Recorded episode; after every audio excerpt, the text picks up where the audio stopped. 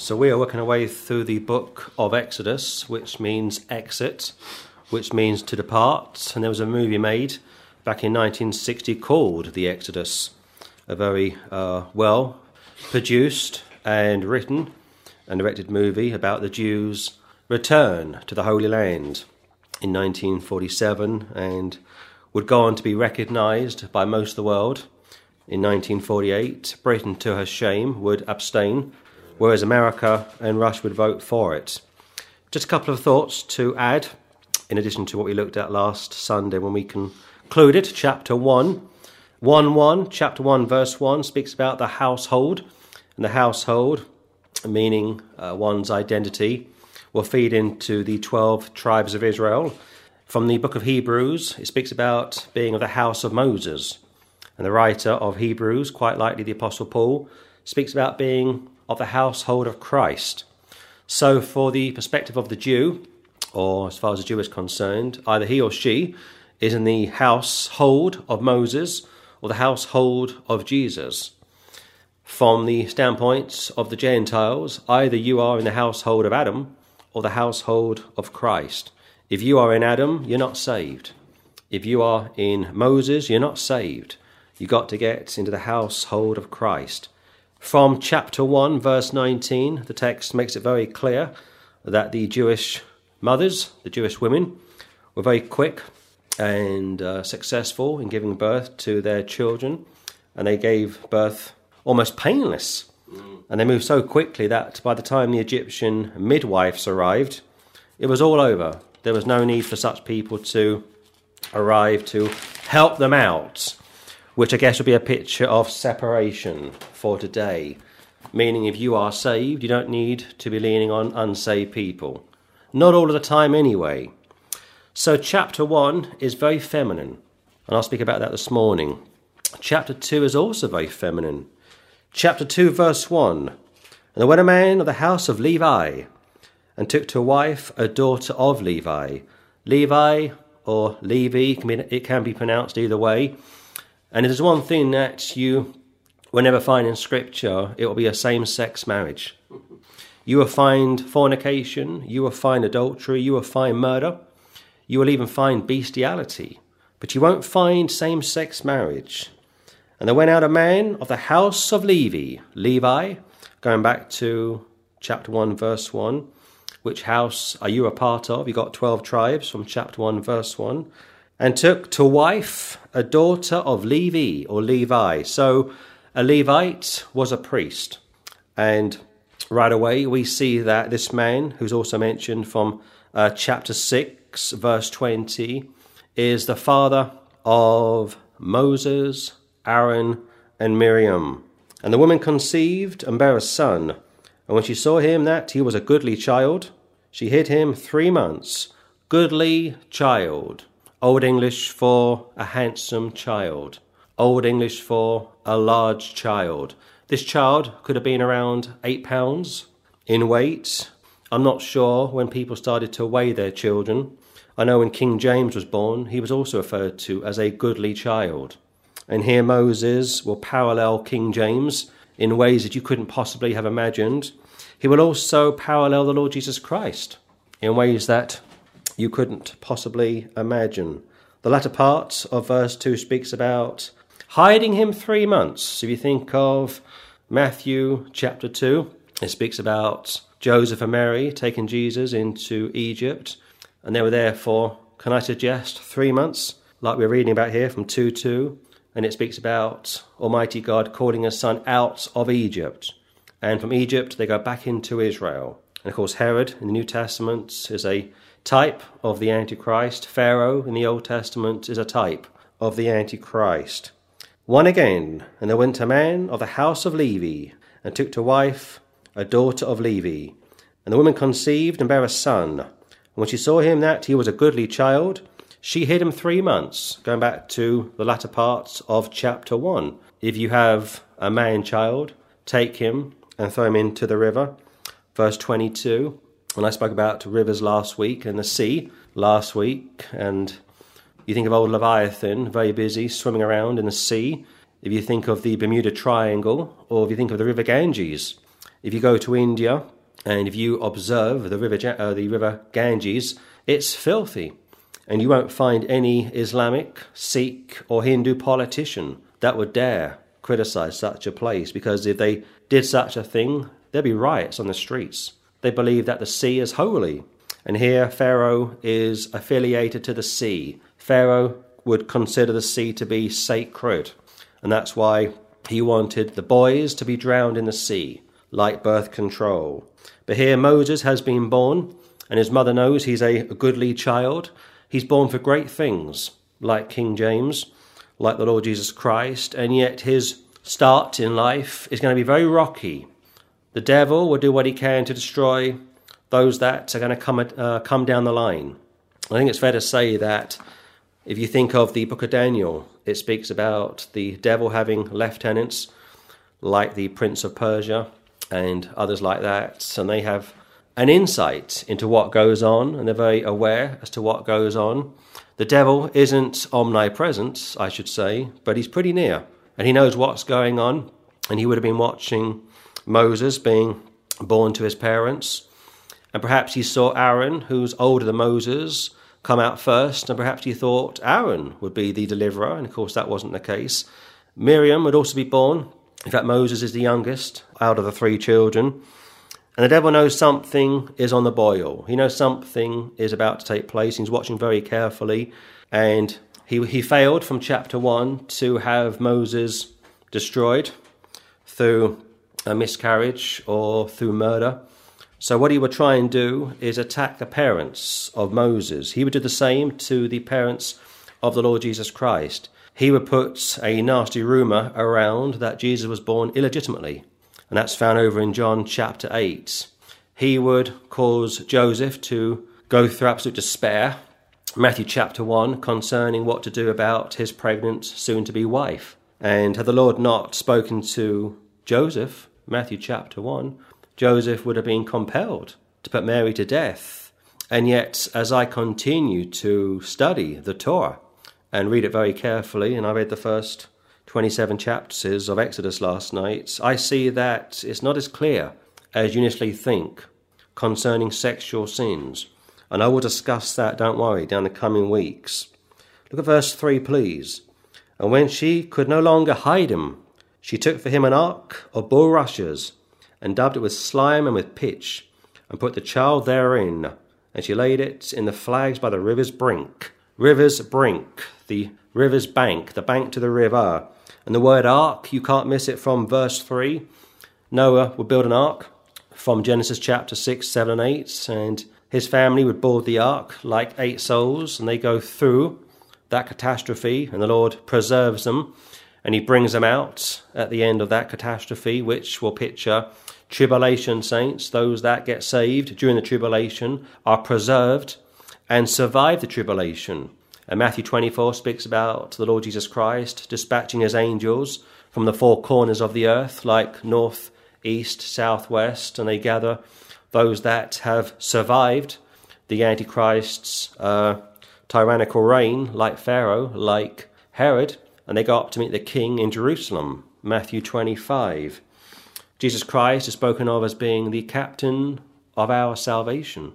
And here, the mother of Moses, and she's named from uh, uh, chapter 6, 20, to be Jochebed or Jochebed. Again, you can pronounce these words in different ways. In fact, it says from 620 how Aram, that will be the father of Moses, took Jochebed or Jochebed, his father's sister to wife, and she bare him Aaron and Moses and the years of the life of Amram were an hundred and thirty and seven years.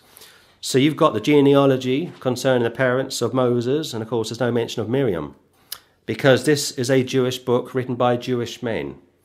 And over in 1 Corinthians chapter 11, it speaks about the man being head of the woman, as God is head over Christ. There's a pecking order, and the woman is over the children. But it's fascinating when I think of the Word of God, when I think of the genealogies, from the Word of God. And when I think of the mother of Moses having to protect her child, which is completely normal, parents, especially mothers, are very protective over their children.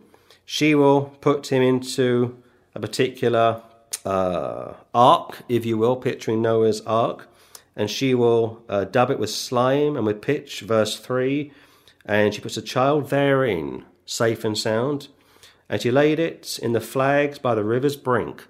So she had great faith in the Lord. She knew that it was quite possible that Moses could drown. We don't know how much she knew about the birth of her child. We know that Mary was growing on the job, if you will. She was developing as she went along. We believe that Mary was no more than 15 years old when she gave birth to the Lord Jesus Christ. When James married his uh, wife, Anne of Denmark, she was 14, no more than 15. Back in the day, it was very common for women to marry young and have a lot of children and also die very young. The average lifespan for men in the UK 100 years ago was 52. Cromwell died just under 60 years of age. King James I would die just under 60 years of old. It could be true, uh, it's been said also of Solomon, that he would die very young as well. Look at verse 4, please. And his sister stood afar off to wit what would be done to him. His sister Miriam is watching over her younger brother. It's also interesting that Aaron isn't mentioned. He's at least three, four years older than Moses. And like I say, it was possible that great things would be done via Aaron. But the Lord said, No, I don't want Aaron, I want Moses. And I will wait and wait and wait. Feeding back to Abraham, over 90 years of age when the Lord said, Hey, I got a job for you.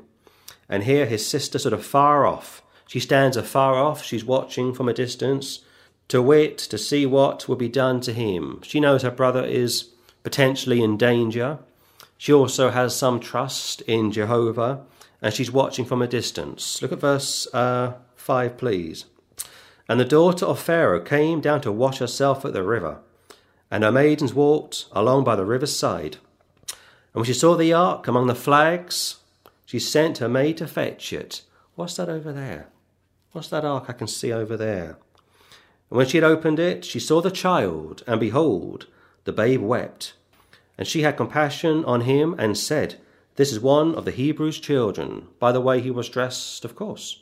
If you think of the account from the New Testament, when Jesus is speaking to the woman at the well, she recognizes that he was a Jewish gentleman by his apparel, of course. And it speaks about the babe weeping, and as a result, she has compassion on him. So a bond has developed. Now, this could have gone one of two ways. She could have come across this child, she could have been a racist, and she could have said, That's a disgusting Hebrew child. Push it down the river's bank. But of course, that's not what happened. Almighty God stepped in, opened her heart, like he would do with Lydia, uh, Acts 16, 17 and as a result, she has clicked with Moses. This is one of the Hebrews' children, not yet referred to as Jews. And just for the record, Jews don't have to necessarily be just in the line of Judah to be Jewish. If you think of uh, Galatians chapter 2, Paul says to Peter that both were Jews. And as far as I know, Paul wasn't of the tribe of Judah, and yet he was a Jew. Peter wasn't of the tribe of Judah and yet was also referred to as being a Jew. There are 12 tribes, not just one tribe. And I say that because a lot of people that are anti Semitic will attack Israel today and the Jews today and say that uh, unless you are a Judean Jew, you're not really a Jew. And they uh, dismiss the other 11 tribes, which of course we don't know where they are today. And I've already spoken about this, but the Lord knows where they are. So the first six verses, you get a very emotive account of a child that wasn't necessarily abandoned by its mother, but an account concerning the welfare of a child. You see, as far as I'm concerned, Moses' mother had really one of two options. She could have kept him and hoped and prayed for the best concerning the welfare of her child, or she could do what she would do. And during World War II, Many Jewish women gave their children to non Jews, those that were stuck in Poland or uh, Holland or other parts of uh, Europe to take care of their children. Look at verse 7, please. Then said his sister to Pharaoh's daughter, Shall I go and call to thee a nurse of the Hebrew women, that she may nurse the child for thee, like a nanny, like an au pair?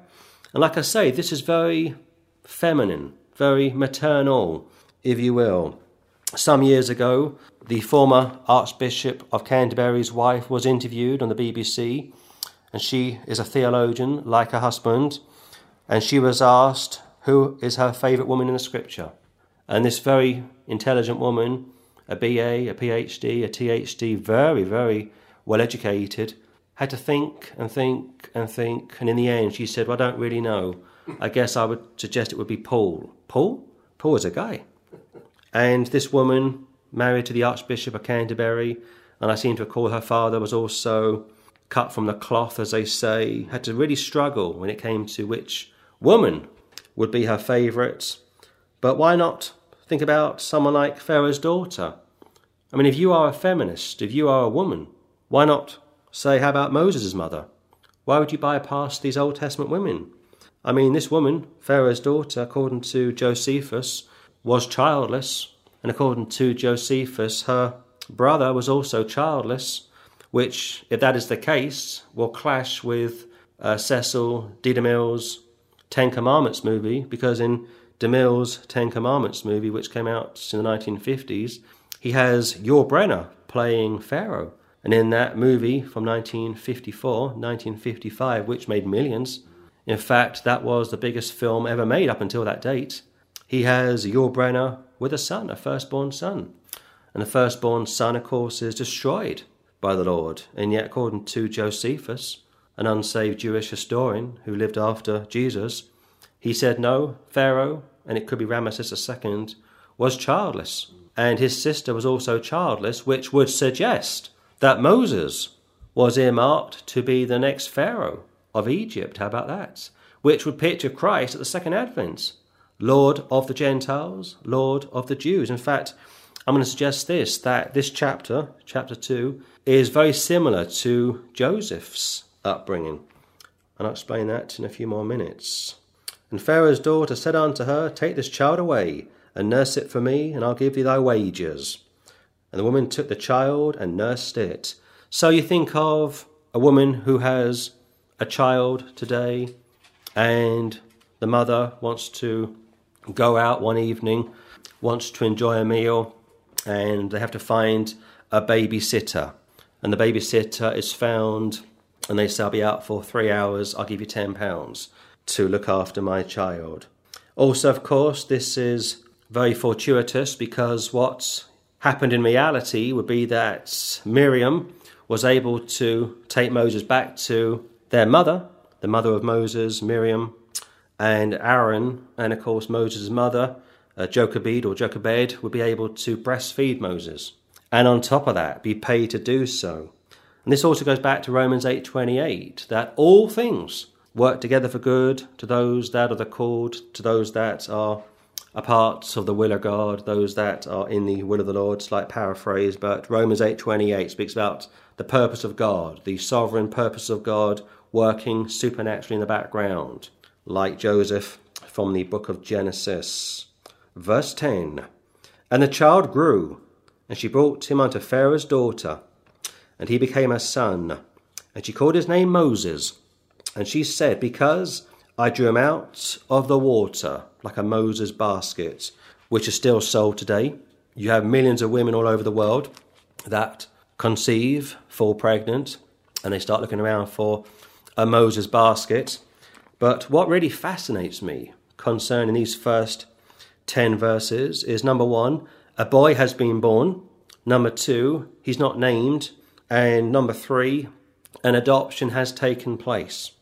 Now, Moses is a Jew, and here his mother is a Gentile, which you could suggest, spiritually speaking, is a picture of the church. Jesus Christ is a Jew, and the church, in a roundabout way, has adopted him as our Saviour, as our Messiah. But it goes much more deeper than that. 11. And it came to pass in those days, when Moses was grown, that he went out unto his brethren, and looked on their burdens. And he spied an Egyptian smiting an Hebrew, one of his brethren. So, in reality, as I understand it, he's had two mothers, which is problematic. He's had his own biological mother raising him for an unspecified period, uh, period of time, obviously weaning him, breastfeeding him, getting him strong enough to be handed over to the daughter of Pharaoh. He's now going to be schooled in the best schools in Egypt. It speaks about him being very uh, well received, a very bright boy, a very academic student like King James I of England.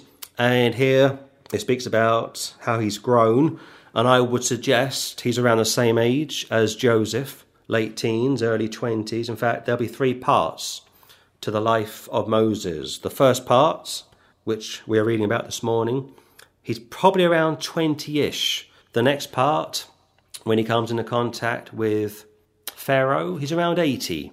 And the last part, he's around 130 or thereabouts, no more than 140. And those three stages are the main points in the life of Moses. Came to pass, verse 11, in those days when Moses was grown, so let's say 18, let's suggest he's older than 12, that he went out unto his brethren. He's watching his brethren being put through the mill, uh, working 18 hours a day, seven days a week, building treasure cities from the previous chapter, and looked on their burdens. He's a very privileged boy around this time, and he spied an Egyptian smiting attacking, punching, an Hebrew, one of his brethren. So now Moses is torn. What does he do? He's been raised in the best schools. I would imagine he was pretty close to his adopted mother. We don't know what relationship he had with Miriam or Aaron around this time, or his parents. We're not told that. I would suggest this that he was conflicted. He, he is a dual nationality child, no more than 18. He feels grieved internally. He knows that something is wrong. He's watched his brothers and sisters being destroyed, being worked to death, and something snaps inside of him. 12. And he looked this way and that way. And when he saw that there was no man, he slew the Egyptian and hid him in the sand. Now, this was either manslaughter or this was murder. And you can take this one of two ways. You can suggest this that Moses was grieved with a righteous anger, but if the truth be known, he overreacted.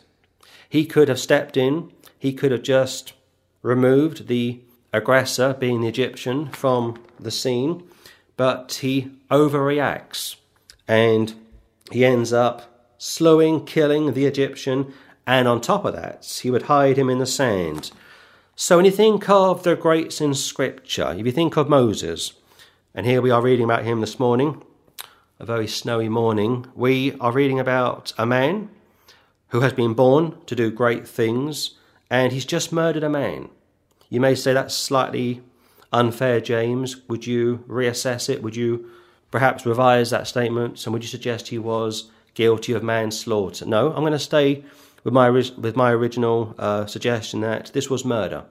He overreacted. He killed a man, and on top of that, he would hide him in the sand. He had no intention of confessing his crime. And if you think of Peter from the New Testament, when they come to arrest the Lord Jesus Christ, and Peter gets a sword, starts waving it around, well intended, like Moses was initially from Exodus chapter 2, and Peter gets his sword and he's going to take off the man's head, who was, I Malchus from memory. And the Lord steps in and stops the sword, decapitating the head. And the sword goes down, slices off the ear, and just like that, the Lord Jesus Christ puts the ear back on the head. Why? Well, two things. First of all, had the Lord not intervened, Peter would have been a murderer, would have been put to death for that. That's very clearly found from the book of Genesis. If you shed men's blood, you uh, have your own blood shed. And that would have been the end of the ministry of the Apostle Peter. And the Lord says, No, I don't want my apostles or one of my apostles to be a murderer. I will intervene and stop that. But he wouldn't do that for Moses. He wants, can I suggest, to toughen Moses up. He wants Moses to get blood in his hands.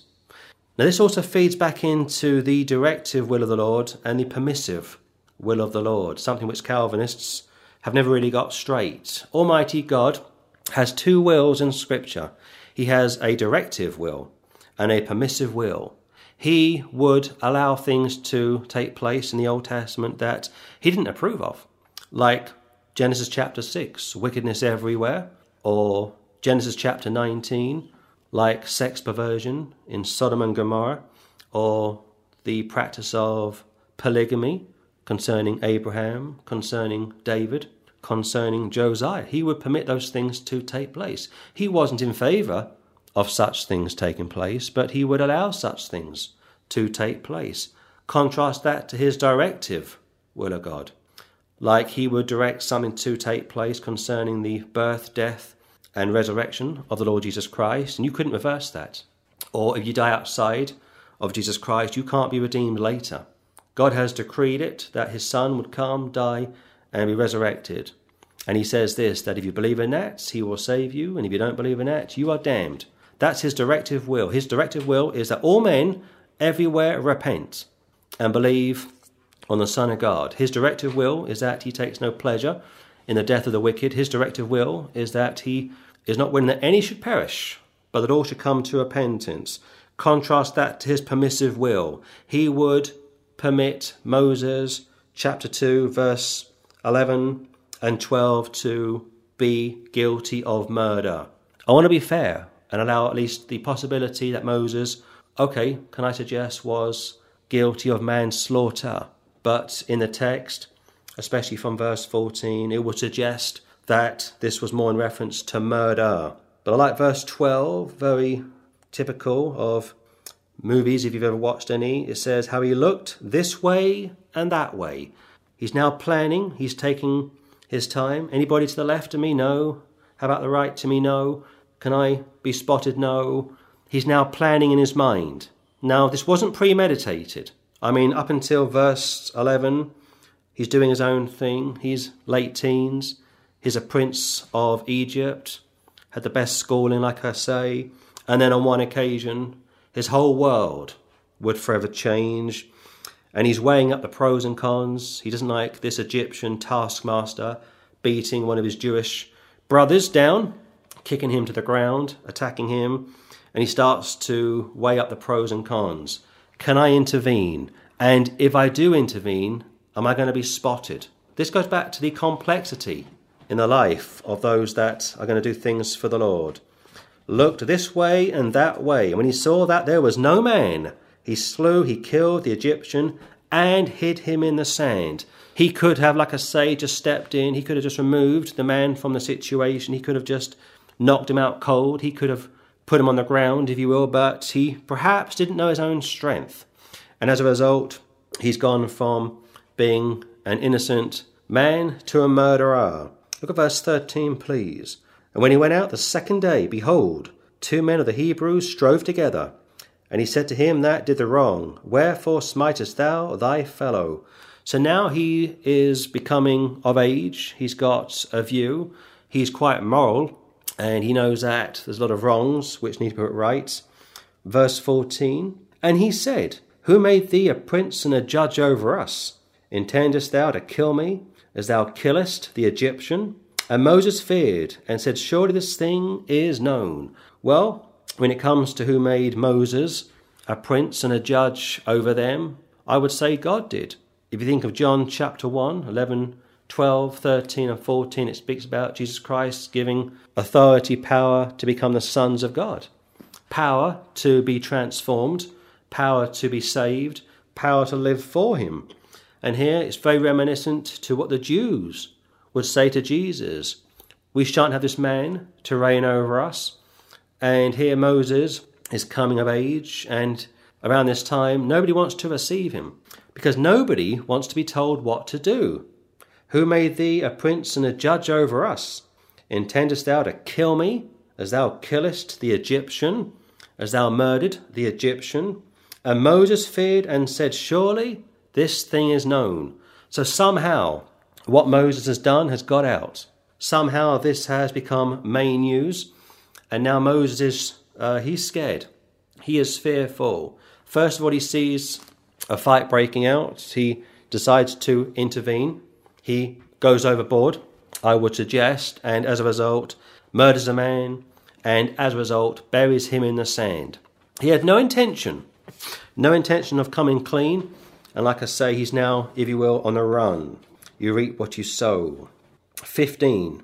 Now, when Pharaoh heard this thing, he sought to slay Moses, but Moses fled from the face of Pharaoh and dwelt in the land of Midian, and he sat down by a well. So news has been relayed back to Pharaoh concerning the murder of one of his soldiers, one of his lieutenants, and like everybody in the Old Testament and people today, he wants blood. He says to himself this Moses is one of my princes, and he's broken the law, and as a result, he must be punished. But he's got a problem because Moses has disappeared. And here it speaks about Moses dwelling in the land of Midian. Now, the Midianites would be descendants of Abraham and Keturah, Genesis 25. And there's also a connection to the Moabites, going back to Lot and his two uh, daughters that were guilty of incest. But the latter part of verse 15, and he sat down by the well, is very reminiscent to Jesus speaking to the woman at the well. Moses was a Jew. Jesus was a Jew. Moses has been forced out of his comfort zone, if you will. Egypt, of course, being a type of the world. Jesus Christ was temporarily told to go into Egypt with his parents. And then Hosea chapter 12 says, in fact, I think it's Hosea chapter 11, out of Egypt have I called my son, which Matthew picks up on. And now Jesus, and here Moses is going to have to go back into Egypt. And Jesus Christ will go back into Israel. Pharaoh heard this thing, sought to slay Moses, because, because he's a murderer, of course. Moses fled from the face of Pharaoh. Doesn't hang around. He doesn't say to Pharaoh, What's the problem? He doesn't say to Pharaoh, Well, you have your truth, I have mine. He doesn't say it's all subjective. He knows what he's done is wrong. That's why he's running. If you watch these criminals when they are arrested and put before the cameras, nearly every time they cover their faces. Have you noticed that? They cover their faces because they are ashamed. There's no sense of what have I done wrong. There's no sense of well, that's your opinion on things. I felt I acted in you know in uh, all goodness. I acted lawfully, or my intentions were good. No, he runs. He runs for the hills. Sixteen in our clothes. Now the priest of Midian had seven daughters, and they came and drew water, and filled the troughs to water their father's flock. Midian, priest of Midian, seven daughters. Philip has seven daughters. And here, this priest of Midian, very reminiscent to Melchizedek, the priest of righteousness. And when Abraham meets Melchizedek, they greet one another. Abraham gives him a gift, and here Moses has met his future father in law, the priest of Midian. We're not overly sure how to uh, properly profile this particular man, Jethro, also called Ruel, verse 18. He's got three names in the Old Testament. Was he a saved man? It's difficult to say. Later on, he would sacrifice with Moses and Aaron. He would, on a few occasions, give the appearance of believing in the one true God. And yet, here, it could be that he worshipped a number of gods, but I won't be dogmatic on that. So you got 16 verses from Exodus chapter 2, and this man called Moses has come of age, and there's going to be three parts to Moses' life from chapter 2 alone. A boy is born, a boy murders, a boy marries. Three parts to the life of Moses from chapter 2 alone, but if you profile his entire life, three sections, like I say, up until this point, he's around 20 something. He's murdered a man. He's on the run. He's got no intention of coming clean. He's got no intention of repenting. He's got no intention of going back into Egypt and saying to Pharaoh, I have done wrong, put the cuffs on me. Never once will the Lord judge him for this either. In fact, later on, I will show you from uh, I think it's chapter 3 or 4, when Almighty God almost kills Moses. Why? Because he didn't circumcise one of his sons. See, in the mind of the Lord, it was more, int- it was more important to him, it was more uh, important for him to have the Abrahamic covenant enforced than it was to deal with the murder of a wicked Egyptian. That doesn't mean that the Lord just overlooks such actions concerning his people. I'm sure that uh, what Moses did would have stayed with him. Once you get blood in your hands, you can't get the blood off your hands. But the Lord uh, stepped in. He made sure that Peter wasn't uh, guilty of murder, whereas he wouldn't step in for Moses. So the devil, like I say, was unable to destroy Moses pre his birth. Chapter 1 the uh, forced birth control failed, so the devil would try and destroy the parents of Moses. And also, I think I already said this, but I'll say it again if I didn't, that Moses was also, excuse me, the mother of Moses was also his aunt. You got a very close relationship in the Old Testament. In fact, when Cain kills Abel, he goes out into his community and he finds a woman and he marries her. That's his sister. So for a thousand, two thousand years, you've got brothers marrying sisters, cousins getting married, which wasn't illegal until the law was given. Chapter 20 from the book of Exodus. If you think of people like Charles Darwin, he would marry his cousin Emma, and as a result, some of their children were sick. I might be wrong, but I seem to recall that uh, Karl Marx also married a very close member of his family, and as a result, his children were also born uh, slightly deformed, and I think some of his children even died of starvation. So the devil wants to destroy the parents of Moses, and he would do so, or he will attempt to do so, through fear, through anxiety, like putting into the mind of Jochebed or Jochebed the idea of putting Moses into a Moses basket, hoping that Moses would drown which of course didn't happen. Almighty God, Romans 8:28 was behind the scenes protecting Moses. He will try again down the line to destroy the uh, parents of Moses. He would do the same with the parents of Jesus. Like I say, he put doubts into the minds of people concerning the birth of Jesus. They would say that Jesus was born illegitimately. Uh, also, Joseph would be uh, caused great, you know, he'd have great anguish, great pain, great stress and strain concerning what to do about his stepson, the Lord Jesus Christ, and also the devil would attempt to destroy the parents of King James. King James was the only, bo- uh, the only child born to his parents. His mother was 23, his father was 19, very young, and his father, a guy called Henry Stuart, was a very immature man, and he wanted to co rule with Mary, Queen of Scots. And she said, No, you're too young. You're 19 years of age. I've been Queen of Scotland since I was a week old. And Henry didn't like that. He thought, who does woman think she is? I want to wear the trousers in this house. And he argued and fought with her, got his way.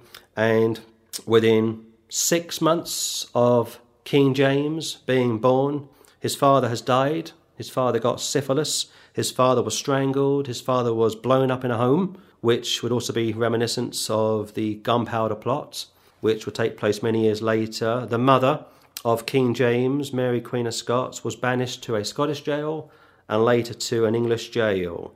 The devil is no fool. If you are saved, if you are doing something for the Lord, he will do what he can to destroy you. He tried to destroy King James before he was born and failed.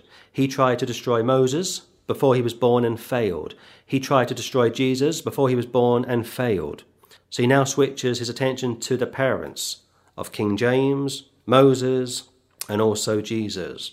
And there's so much more that I could say when it comes to trying to understand Satan's desire to thwart the directive, not permissive, but directive will of God. So we will hold it there, and next week return to this fascinating chapter profiling uh, Moses, profiling a young boy, a boy that has come of age.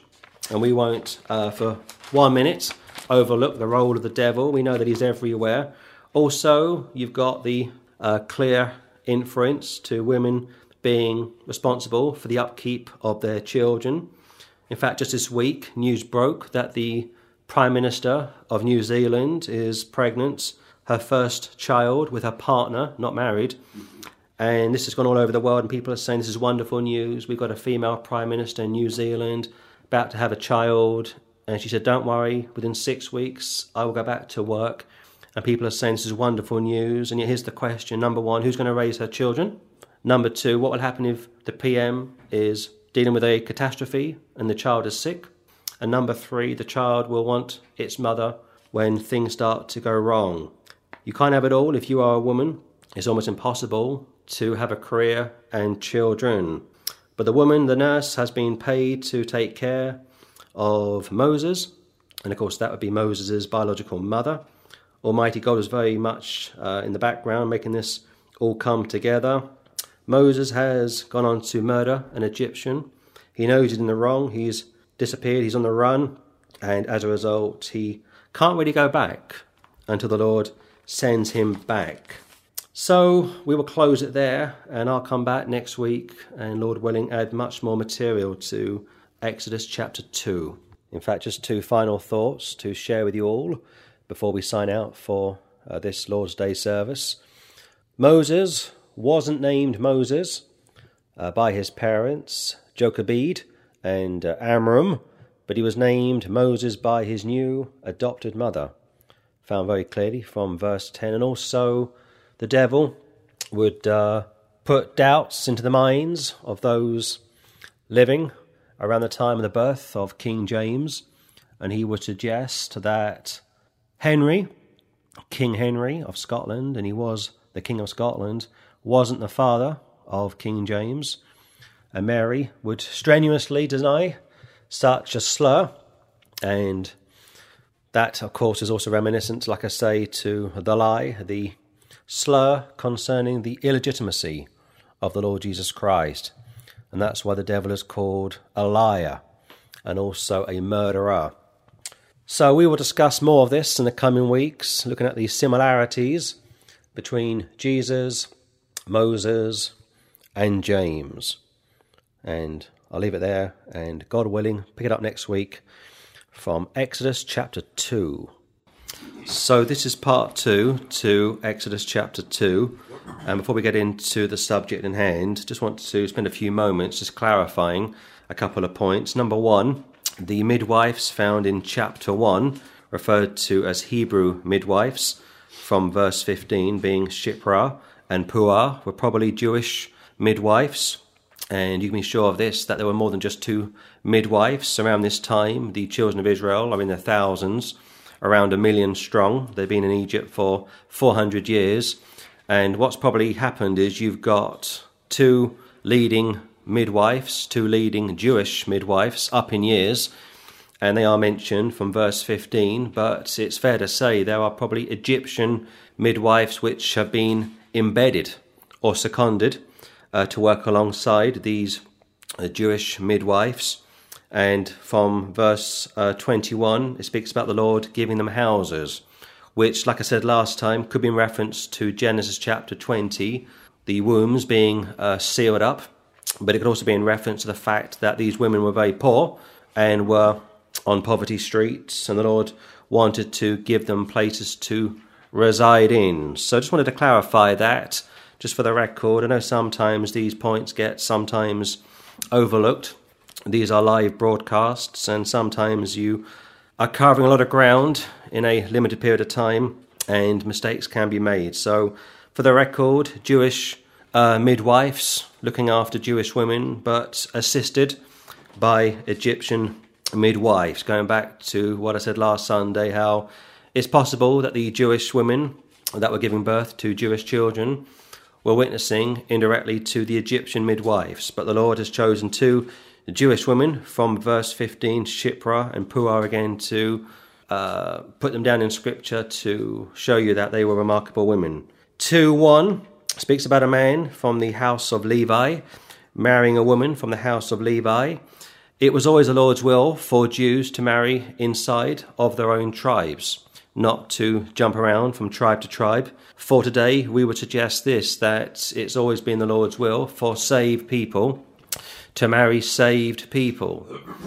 That doesn't mean that you'll have a happy marriage, but it does mean you can speak about spiritual things with your Christian husband or your Christian wife. Uh, chapter 2, verse 14, I want to read it again. It speaks about uh, Moses. He's just murdered a man, and you may say it's manslaughter. Well, that's up to you, but I'll stick with my initial uh, diagnosis, my initial um, view, my initial uh, interpretation that it was murder. and it speaks, oh, it says in verse 14, Who made thee a prince and a judge over us? Intendest thou to kill me as thou killest the Egyptian? And Moses feared and said, Surely this thing is known. Word has got out. So straightway, Moses, as a Jew, has tried to reveal himself to his own people. And I gave the text from John chapter 1 last week how Jesus Christ came unto his own, and his own received him not, but to as many as received him. To them gave he power to become the sons of God, even to them which believe on his name. Believe in him, believe on him. So you see straight away the similarities between Moses and Jesus. Moses is a king, if you will. Jesus Christ is certainly a king. Go to uh, 1 Samuel. There's also another reference here concerning uh, David wanting to get uh, recognition. 1 Samuel, uh, 1 Samuel chapter 25, an interesting piece of scripture looking at King David, who was around 40 when he came of age. And I made the case last week that there are three stages to the life of Moses 40, 80, and around 120. And I'll come back and discuss that in a few moments. 1 Samuel 25. Uh, 1 Samuel 25, look at verse 4, please. And David heard in the wilderness that Nabal did shear his sheep. And David sent out ten young men. And David said unto the young men, Get you up to Carmel, and go to Nabal, and greet him in my name, meaning greet him with my authority, going back to the authority of Christ to be saved, going back to the authority of Moses to lead the children of Israel. 6. And thus shall you say to him that liveth in prosperity, Peace be both to thee, and peace be to thine house, and peace be unto all that thou hast. And the narrative goes on, and Nabal says, Who is this David? Many men have broken away from their masters. I don't know who this man is, and of course he knew who David was. He was a son of the king, and Pharaoh knew who uh, Jehovah was. He was the one true God. Go to Acts chapter 7. So, when it speaks about being baptized in the name of Jesus Christ, it means with the authority of Jesus Christ. Acts chapter 7 picks up on the ministry of Moses Acts chapter 7, Acts chapter 7, look, if you will, please, at verse 22. And Moses was learned in all the wisdom of the Egyptians, and was mighty in words and in deeds. So he was a remarkable man, a very bright man. And when he was full, forty years old, it came into his heart to visit his brethren, the children of Israel. Exodus chapter 2. So he's around the same age as David would be, and they say life begins at 40 and he's around the same age as Solomon would be when things started to move, as they say. Verse 24 And seeing one of them suffer wrong, he defended him and avenged him that was oppressed and smote the Egyptian. You could suggest that there was such a thing as a just war. Many churches today, many Christian groups today don't like the idea of a just war or a just conflict. They are very much against any type of death. But here, the writer of Acts of the Apostles, being Dr. Luke, speaks about Moses defending somebody who had been wronged. And he goes on saying in verse 25 For he supposed, being Moses, his brethren would have understood how that God, by his hand, would deliver them. But they understood not. Going back to the Lord Jesus Christ, he would clash with the Jewish elite time after time. They've been ruined by being in Babylonia and were very much into the Talmud, which pretty much destroyed their real faith in the Old Testament. 26. And the next day he showed himself unto them as they strove, and would have set them at one again, saying, Sirs, ye are brethren. Why do ye wrong one to another? Like blood is thicker than water. But he that did his neighbour wrong thrust him away, saying, Who made thee a ruler and a judge over us? We have no king but Caesar. We shan't have this man to reign over us. This man is born in fornication, a salacious and salacious and wicked slur against the Saviour. The same would be true concerning King James. Word went around like an hour after James was born that uh, Henry wasn't his father, that his father was a servant, an associate of Mary, the Queen of Scots. And of course, that was a lie she would strenuously deny. such a slur and poor old James would be growing up? Well, that insinuation continuing to do the rounds, and it was King Henry VII, I think, who would tease and mock King James about the insinuation that Henry wasn't his real father. And here it's the same kind of thing. Who do you think you are, Moses? You've been raised in a very comfortable middle class environment. You have been put to the best private schools. Your adopted mother was the daughter of Pharaoh, the most powerful man in the world. 28. Will thou kill me? Will you kill me? Will you murder me as thou didst the Egyptian yesterday? Then fled Moses at this saying and was a stranger in the land of Midian. Or here it says Madian, where he begat two sons. Go to Hebrews uh, chapter 11. So whether it's murder or manslaughter, take your pick. Moses is on the run, and from Hebrews chapter 11, it speaks about Moses from verse 23 By faith, Moses, when he was born, was hid three months of his parents, because they saw he was a proper child, and they were not afraid of the king's commandment. So his parents are held up as being remarkable. 24 By faith, Moses, when he was come to years, refused to be called the son of Pharaoh's daughter, choosing rather to suffer affliction with the people of God than to enjoy the pleasures of sin for a season, esteeming the reproach of Christ greater riches than treasures in Egypt. For he had respect unto the recompense of the reward. By faith he forsook Egypt, not fearing the wrath of the king, for he endured a seeing him who is invisible. Through faith he kept the Passover and the sprinkling of blood, lest he that destroyed the firstborn should touch them. It's very interesting when you read the Word of God very carefully what you're not told. You're told very clearly from Exodus chapter 2, written by Moses, in case you didn't know, around 1500 years BC, that he spotted this incident, weighed up the pros and cons. He looked left and right, and when he realized nobody was watching him, he pounced. He murdered a man. He killed a man. He fled for the hills. He didn't come clean. He didn't hand himself over to Pharaoh.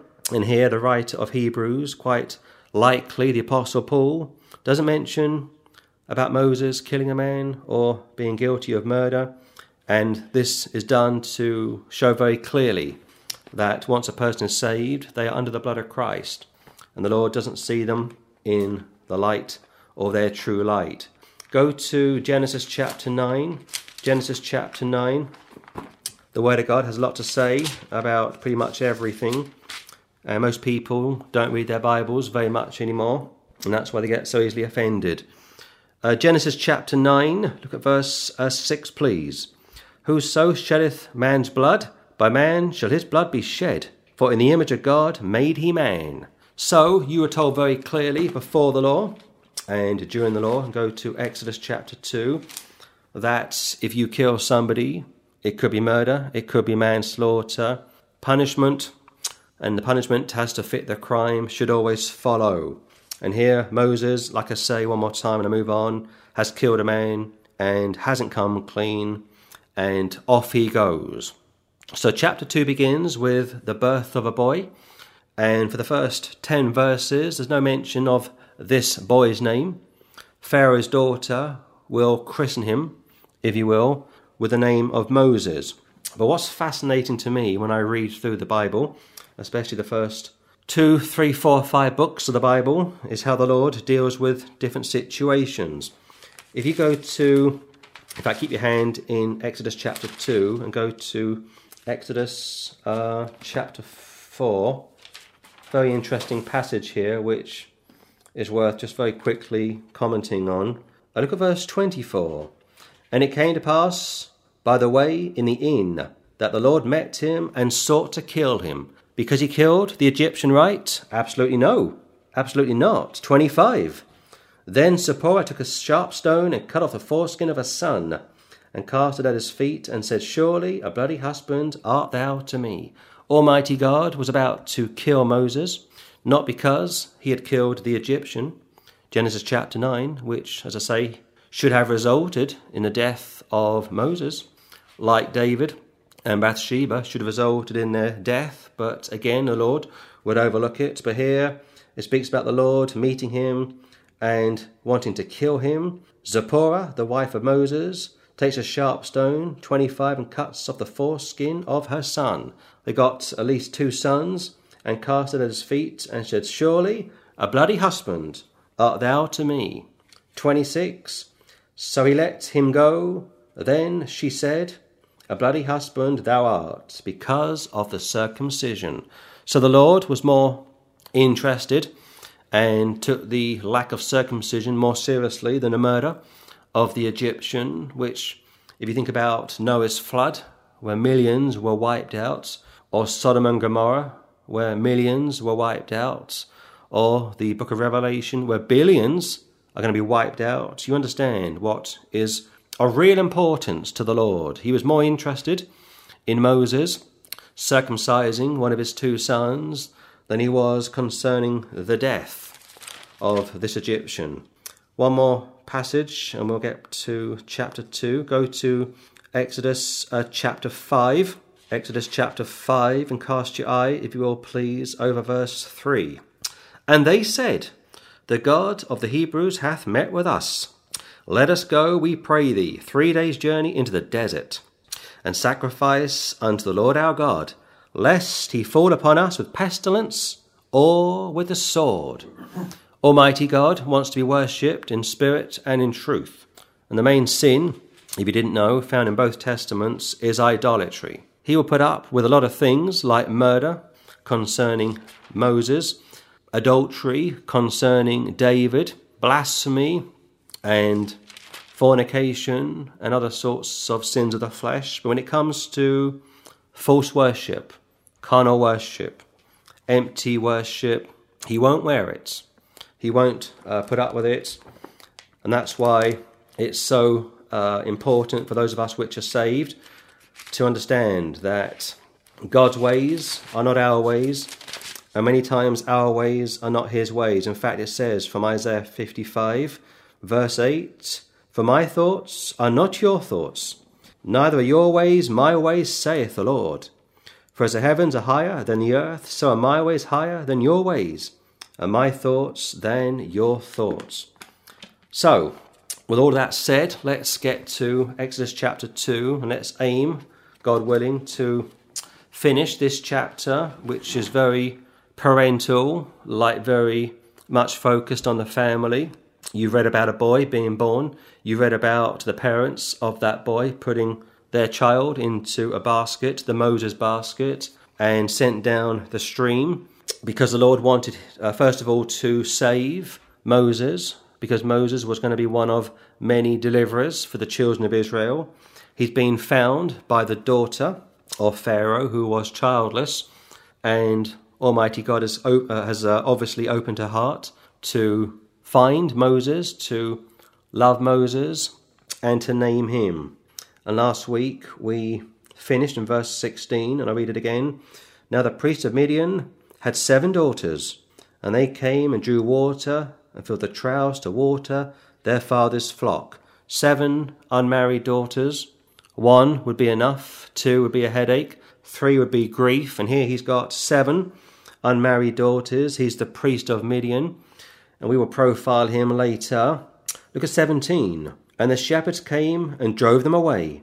But Moses stood up and helped them and watered their flock. So Moses is the good shepherd, if you will. Jesus Christ, John chapter 10, is the good shepherd. And like everything in Scripture, if you don't realize, there are many types and shadows. And I will say this that Moses, like Jesus, is the good shepherd. You can't really get around that. Moses is a Jew who is going to marry a Gentile. Jesus is a Jew who's going to marry the church. Ruel, also called Jethro, is a type of the Holy Ghost. He will put Moses and Zipporah together. And of course, the Holy Ghost puts the Gentile and the church together. Verse 17 again speaks about how the shepherds came and drove them away. And I would suggest this that they picture the wicked shepherds being the Pharisees, being the Sadducees, being the Sanhedrin from the Gospels, and it was their uh, purpose to stop the Jews coming to faith in a one true God, and therefore Jesus Christ is a good shepherd dealing with the bad shepherds, which for the New Testament would be the wicked and apostate, unbelieving Jews. Moses stood up and helped them and watered their flock. So Moses is clearly a type of Jesus. Moses is the good shepherd, also found from Psalm 23. The Lord is my shepherd, I shall not want. John chapter 10, Jesus Christ is the good shepherd. And Jesus Christ came to lay his life down for the sheep. Uh, John chapter 10. And here Moses is going to be also a deliverer, a saviour, if you will. 18. And when they came to Reuel, uh, Reuel, their father, he said, How is it that ye are come so soon today? How is it possible that you've all uh, arrived home so quickly? You're normally gone for three to four hours, and by some amazing event, you are home within half of that time. And they said, An Egyptian delivered us out of the hand of the shepherds, and also drew water enough for us, and watered the flock. Father, we have wonderful news for you. This Egyptian, they thought Moses was an Egyptian, which, yes, he was. He'd been raised in Egypt, but he was a Jew.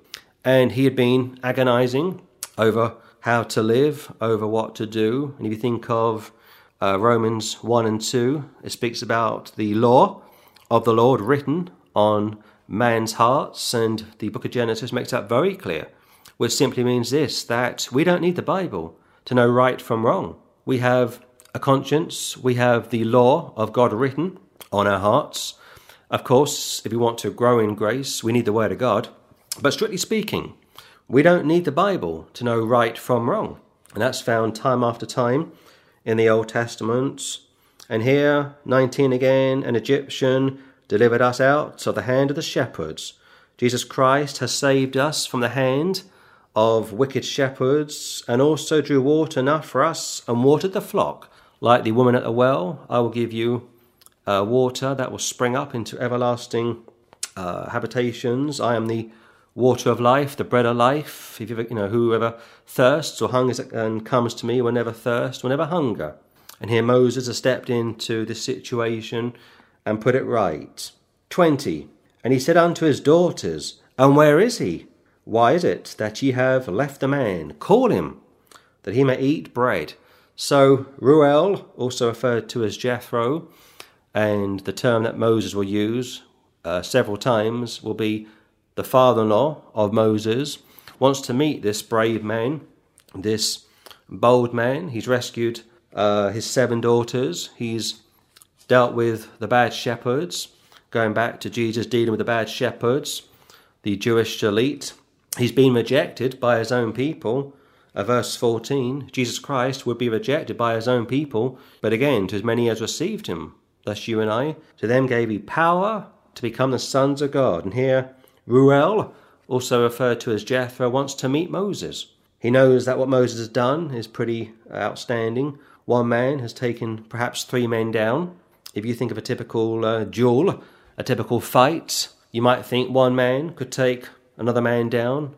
One man may perhaps be able to take two men down, just about, but he couldn't take three men down. And yet Moses has stepped forward, and you may suggest is trying to redeem himself. If you think of Peter with the sword, back in uh, Gethsemane, he wants to uh, kill Malchus, and the Lord steps in and stops that from taking place because had he not done that, the ministry of Peter would have ended before it had even begun. But with Moses, the Lord wouldn't step in. He would allow Moses to murder a man, and here Moses has done the right thing. And it speaks about uh, call him that he may eat bread, that he may dine with us tonight, which is how John 21 finishes. Come and dine with me, Jesus Christ speaking to the apostles. Look at 21, please. And Moses was content to dwell with a man, and he gave Moses Zipporah his daughter. So we are to assume that Moses and Zipporah have clicked. We are to assume that they are both in love.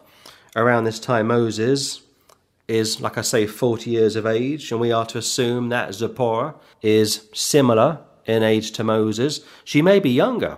Jewish women, in fact, women in general, uh, up until the time of Jesus, would marry very young. It's only today that women are marrying much later and having children much later, feeding into what I said last week about the New Zealand Prime Minister about to give birth, and she's been tweeting all week how happy she is, and I, I wish her well. I'm not going to condemn her, but here's the thing: who's going to raise her child? It won't be her. If she's working 18 hours a day, seven days a week, it's going to fall to some unsafe party or some third party, I should say. A third party, and that third party will have to raise her child. She has a partner, she's not married, and yet I remember reading about when uh, Prince William and Prince Harry were without mother. In fact, even before they lost their mother, they had an au pair who was hired by their parents to raise them, and they got very close to this au pair her name was Tiggy something, and she got very close to them. And she said that they were her babies, and if the truth be known, she was their real mother because Diana was very busy flying around the world, and Charles was very busy flying around the world. If you think of the Queen's children and Prince Philip's children, for the first 25 years of their time at the palace, they were travelling the globe. They had three, make that four children. And they too had nannies, they too had au pairs, and their children grew up very rarely seeing their parents. In fact, if you read Billy Graham's autobiography, he says the greatest regret that he ever had, and he's around 98 now, 99, was that he was never around uh, to see his children grow up, and he left his wife Ruth with the responsibility of raising their children. But that was Billy's choice. Nobody forced Billy to fly around the world meeting world leaders, and he did, meeting popes, and he did, uh, giving crusades to millions of people, and he did. In fact, before Sammy Davis Jr. died, he said the greatest regrets of his life was that he spent far too much time with the Rat Pack. He, fe- he, he spent far too much time in Las Vegas, hanging around with his friends and foes, so on and so forth, and his children suffered. So if you are a parent, if you've been blessed to be a parent, if you have children, count your blessings and make sure that you are responsible or make sure that you are going to raise your own children. We had a couple in the UK, couple of uh, Labour politicians, very powerful politicians, a guy called Balls and a woman called Cooper, both unmarried, and they had children, I think two or three children, and maybe five or six years ago, maybe like 10 years ago or thereabouts, they were both serving in the Blair government, very powerful people. And this couple, unmarried with children, were working 15, 16 hours a day, seven days a week. And I thought at the time, well, first of all, neither were married, and they're still not married. But putting that aside, I thought what was really sad was the fact that they have children and yet are never at home. And of course, you know that either their elderly parents are raising their children for them while they enjoy their careers, or they've got au pairs or nannies, like the Prime Minister of New Zealand.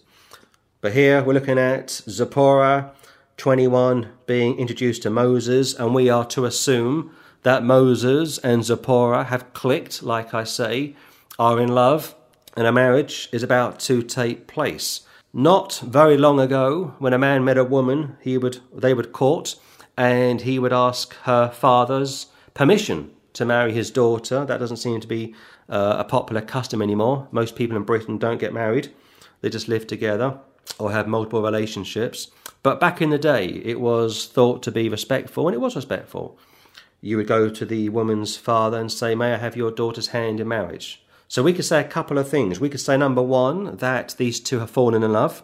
If you think of uh, Cecil B. DeMille's uh, movie, Cecil B. DeMille's uh, movie, The Ten Commandments, and there are some accurate parts to that movie, incidentally. They're not all, the film isn't completely wrong.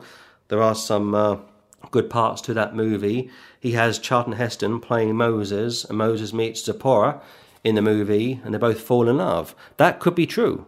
That may have been how it was in real life, or it could just be that uh, Reuel, 18, has literally given his daughter over to Moses. It is fair to say that throughout the Old Testament, many times the women didn't have a lot of uh, responsibilities or didn't have any real authority. They came under their uh, father's covering, and when they got married, they came under their husband's covering.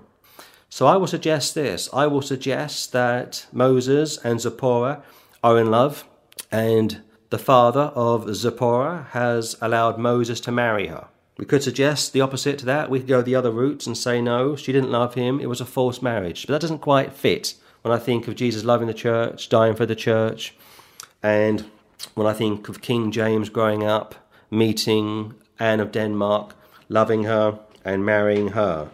Look at verse 22, please. And she bare him a son, and he called his name Gershom, for he said, I've been a stranger in a strange land. So he would have thought a number of things. He would have thought, well, first of all, I've killed a man. And I know that Genesis chapter 9 speaks about losing my life. If you shed blood, you should have your own blood shed. But the Lord has overlooked it. The Lord wouldn't call on Moses to repent, to confess, to hand himself over, like David and Bathsheba and other greats in the Old Testaments. And it's always fascinating, if you read the scriptures, to see the good and the great when they get into uh, scrapes and situations, how the Lord deals with them. But now Moses has become a father, and he calls his firstborn Gershom, a bit like Gershwin, for he said, I've been a stranger in a strange land. I am a Jew among Gentiles. I couldn't have thought my life would go this way. I could have remained in Egypt. I could have been the next Pharaoh. I could have been Ramesses III because Ramesses II didn't have a son.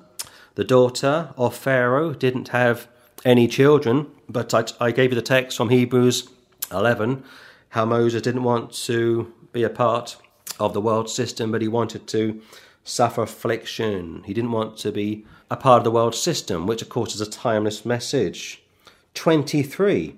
And it came to pass in process of time that the king of Egypt died, and the children of Israel sighed by reason of the bondage, and they cried. And their cry came up unto God by reason of the bondage. Very reminiscent of Jesus Christ. Matthew chapter 2 Out of Egypt have I called my son. It speaks about the Lord appearing to Joseph in a dream, and he says to Joseph, Take uh, the boy, take Jesus and his mother, and go back into Israel. For those that sought uh, his life are dead. Now, of course, Herod the Great was the worst out of the three Herods found in the New Testament. And when Herod the Great died, the uh, way was opened for the Lord to go back into Israel with Joseph and with Mary. And here it's the same kind of thing. Process of time, king, emperor, pharaoh of Egypt died, and the children of Israel sighed by reason of the bondage.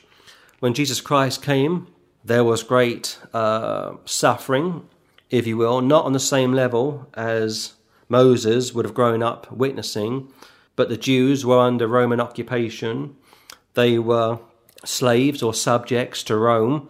They were given a puppet leader like Herod. They despised him, they despised Caesar, and yet they would sell Christ out for Caesar, going back to we have no king but Caesar. And there were some uh, in the time of Jesus Christ, like Simeon, like Anna, that were crying uh, due to the bondage, spiritual bondage, and they cried, and their cry came up under God by reason of the bondage. So here, this is literal bondage. This is literal slavery. These poor people were being worked to death. Women were being forced to miscarry. In fact, during the early uh, years of King James, his mother was put in a Scottish jail before she was put in a Scottish jail, she was raped by her third husband, and five months into her pregnancy, she miscarried. She miscarried. She had two twins that were never born, and those twins are in heaven today. And like all innocents that die pre the age of accountability, they go straight to heaven because they are innocents, and Christ has covered their sin in the sense of Adam's sin. But here, a lot of material from 23 concerning physical bondage in the time of Moses, concerning spiritual bondage in the time of Jesus, and today concerning those of us which are saved. Uh, and it speaks about such from Matthew chapter 5 those that long after righteousness, how one day we will see God. 24 And God heard their groaning, and God remembered his covenants with Abraham, with Isaac, and with Jacob. So it could be that Jacob and his 12 sons were saved. And I'm still working through Genesis, looking at Jacob's sons, and if the 24 elders from Revelation chapter 4 uh, is concerning the 12 sons of Jacob, then obviously they are saved. And if the other 12 are in reference to the apostles, then obviously they are saved as well. But here, they're groaning. Uh, 24, their bondage, verse 23, has come before the throne of God. It speaks over in Acts chapter 10 about Cornelius who was praying, and he was praying, and you were told to pray without ceasing. And his prayer made it to heaven. The Lord uh, sent Peter to witness to Cornelius, and as Peter was witnessing to Cornelius, faith comes by hearing, and hearing by the word of God. Cornelius got saved. And here's the same kind of thing. God, Almighty God, the one true God, Father, Son, and Spirit, heard their groaning, and God remembered his covenant, like he would do with Noah. But this covenant is with Abraham, Isaac, and Jacob, concerning the land, of course. And God looked upon the children of Israel, and God had respect unto them. Hebrews says that Almighty God will never leave you nor forsake you. If you are saved, you are forever saved. And if you are a part of the new covenant. That covenant is a timeless covenant, and I will speak about the covenants as we work our way uh, over the next several months. By the grace of God, we've been able to finish uh, chapter 2 today. We've got 38 chapters uh, still to go, a lot of history. But what you've seen today is Moses, the birth of Moses, Mo- uh, Moses being a murderer, Moses getting married. And most people would have thought that his life was over, but it was just beginning. I will say this because I have to say this that the Lord didn't condone of what Moses would do concerning the execution, if you will, of an Egyptian pagan, but the Lord allowed it to happen, going back to the Lord's permissive will, in order to toughen Moses up.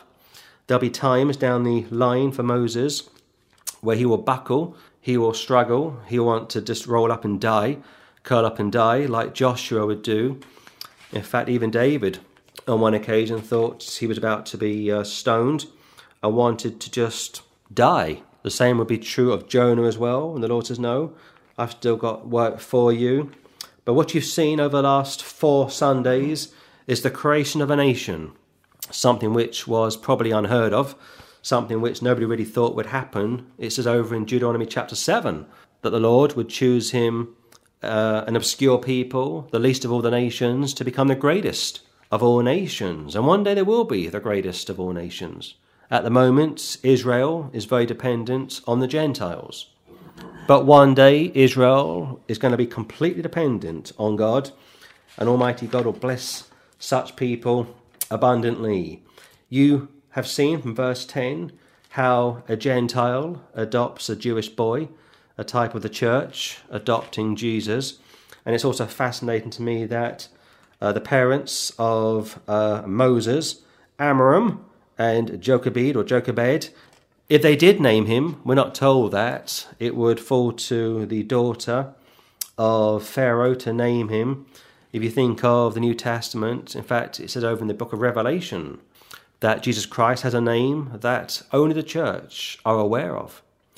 For here and now, we call him Jesus, we call him Emmanuel, we call him Christ, we call him the Lord Jesus Christ, we call him the Son of God, the Son of Man, but he has a name which is only known to those of us which are saved.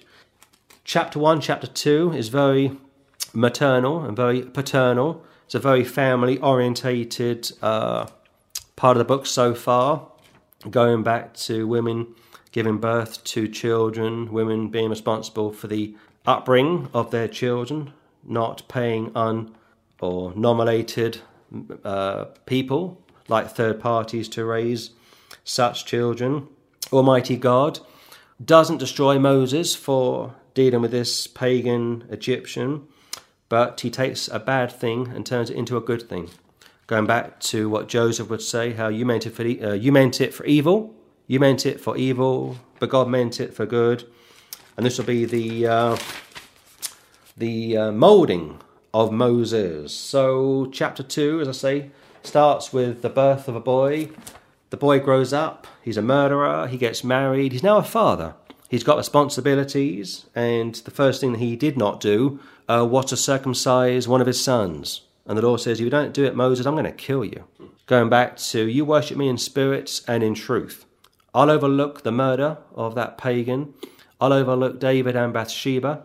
I'll overlook Solomon and the concubines. I'll overlook Abraham and the concubines. I'll overlook this. I'll overlook that. But I will not overlook the breach of the Abrahamic covenants. And I won't take worship from anyone if it's not real. And that's what Malachi is all about. The Lord hating false worship, like the Pharisees going around, standing on street corners, fasting or giving the impression of fasting, very self righteous. And Jesus would say, they have had their reward. And that's why it's so important after you are saved to worship the Lord in spirit and in truth, to keep yourself humble, to examine yourself on a regular basis. You'll never find a sinless perfection. You will fall short, but if you take these verses seriously, and if you realize that the Lord was prepared to cut down Moses, not for the murder, one more time, but for not circumcising his son, and if you go to that passage from Isaiah 55, then you understand within five seconds that your ways are not his ways. And unfortunately, many times his ways are not our ways either. And Moses learnt a very severe lesson. His wife knew exactly what was going on. It may be that she had said to Moses that the boy needed to be circumcised, and Moses was indifferent. Moses was lazy. Perhaps Moses was a backslider. And that's why Zipporah, just like that, jumped in, did the circumcision, and threw the foreskin at the feet of Moses and said, You are a bloody man to me. This is all your fault, Moses. Or had you done this straight away, this wouldn't have been uh, necessary for the Lord to almost kill you. And I'll say this in close that for the Jews, for Orthodox Jews, and for Muslims, for Orthodox Muslims, when you speak about Moses to such groups, they revere such a man, and that's fair enough. But the Muslims, especially, believe that men such as Moses was sinless. And he certainly was not. And it's very difficult for a Muslim to hear someone like myself profile uh, Moses in such a way. And it would be very uh, difficult for an Orthodox Jew to hear a Gentile like myself profile Moses in such a way. As far as we are concerned, the body of Christ, it makes no difference to us how the good and the great lived uh, back in the Old Testament or even in the New Testament. We're not trusting in such men for our salvation. We can learn from their mistakes, and that's why their mistakes are written in Scripture. We are trusting in a sinless man, the man Christ Jesus, unlike Muhammad, unlike Moses, who had many flaws. So we'll close it there, and God willing, next week return to Exodus chapter 3. And so, just to finally underscore one last time the importance of Reuel, who will introduce the church to Christ and Christ to the church. Reuel, also called Jethro, is a type of the Holy Ghost, and Jethro, uh, Reuel, will introduce Moses, a Jew, to Zipporah, a Gentile, much like the Holy Ghost will introduce the church to Christ and introduce Christ to the church. Many types and shadows in the Old Testament, and we've got many more weeks to drill deeper into this wonderful book, the book of Exodus.